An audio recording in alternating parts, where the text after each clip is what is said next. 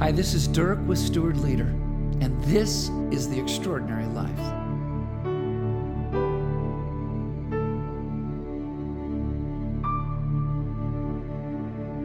I just got told that it's that simple.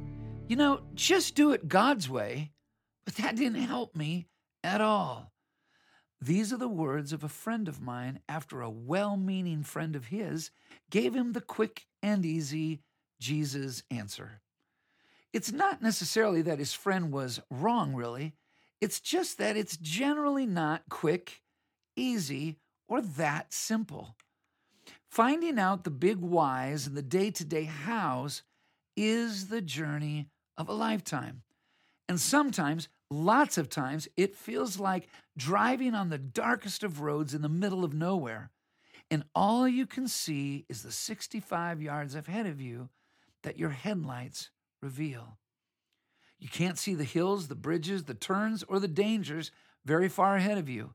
All you can see is the 65 yards in front of you. Now, in Psalm 37, David writes and sings about this kind of journey. He says this Do not fret because of those who are evil, or be envious of those who are doing wrong.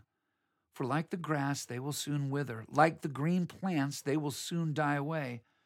But trust in the Lord and do good. Dwell in the land and enjoy safe pasture. Take delight in the Lord, and he will give you the desires of your heart. Commit your way to the Lord, trust in him, and he will do this. He will make your righteous reward shine like the dawn, your vindication like the noonday sun. David says, release the temptation of worry and the need to make sure that everything is fair in our own eyes. God has got this. Trust Him, keep doing good, and stay in the trenches of the journey that we're on. Celebrate God, and He will reveal the way that our desires and His plan, how that all comes together. God will do the validating of our lives in the clear light of day. And God will stamp us with His approval so that all can see His reward. We have all had, and some of us are in, those 65 yards of vision on the darkest of nights. So, how do David's words speak to us today? Here are some thoughts and some ideas for folks like us to consider who are on the road to the extraordinary. Number one, give some thought to how much comparing you do with the Joneses or even those who you might deem as evil. Number two, be honest with yourself about the things that you fret over, worry about, and or those things that give you anxiety. Number 3, recapture your vision of the things that you believe in, the person you want to be, and the purposes that you want to live for. Number 4, delight yourself in God. Step out on a starry night. Be still and quiet at a sunrise or a sunset. Pray simple prayers that rest your soul in God. Sing at the top of your lungs or joyfully dance like no one is watching, but delight yourself in our God. Number five, expand your imagination capacities about how much God absolutely and perfectly loves you.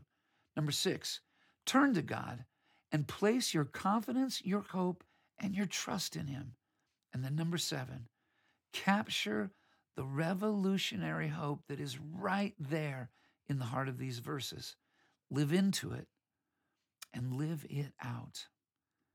The extraordinary life is a life of revolutionary hope and trust in God.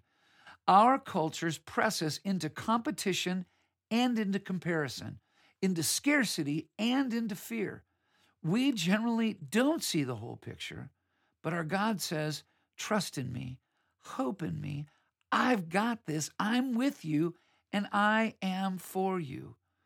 Only seen 65 yards at a time in the darkest of nights can be an amazing part of the journey for God's greatest adventure for our lives.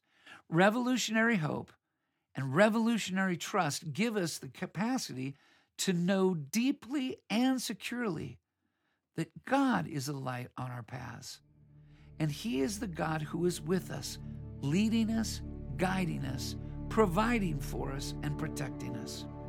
So, as you consider the life of revolutionary hope and trust, in those times of 65 yards at a time in your life, a great place to start can be the steward's prayer. Lord, what do you want me to do today with all you have trusted me with to honor you and to advance your kingdom? God bless you today as you live the extraordinary life. With God and with each other, we can.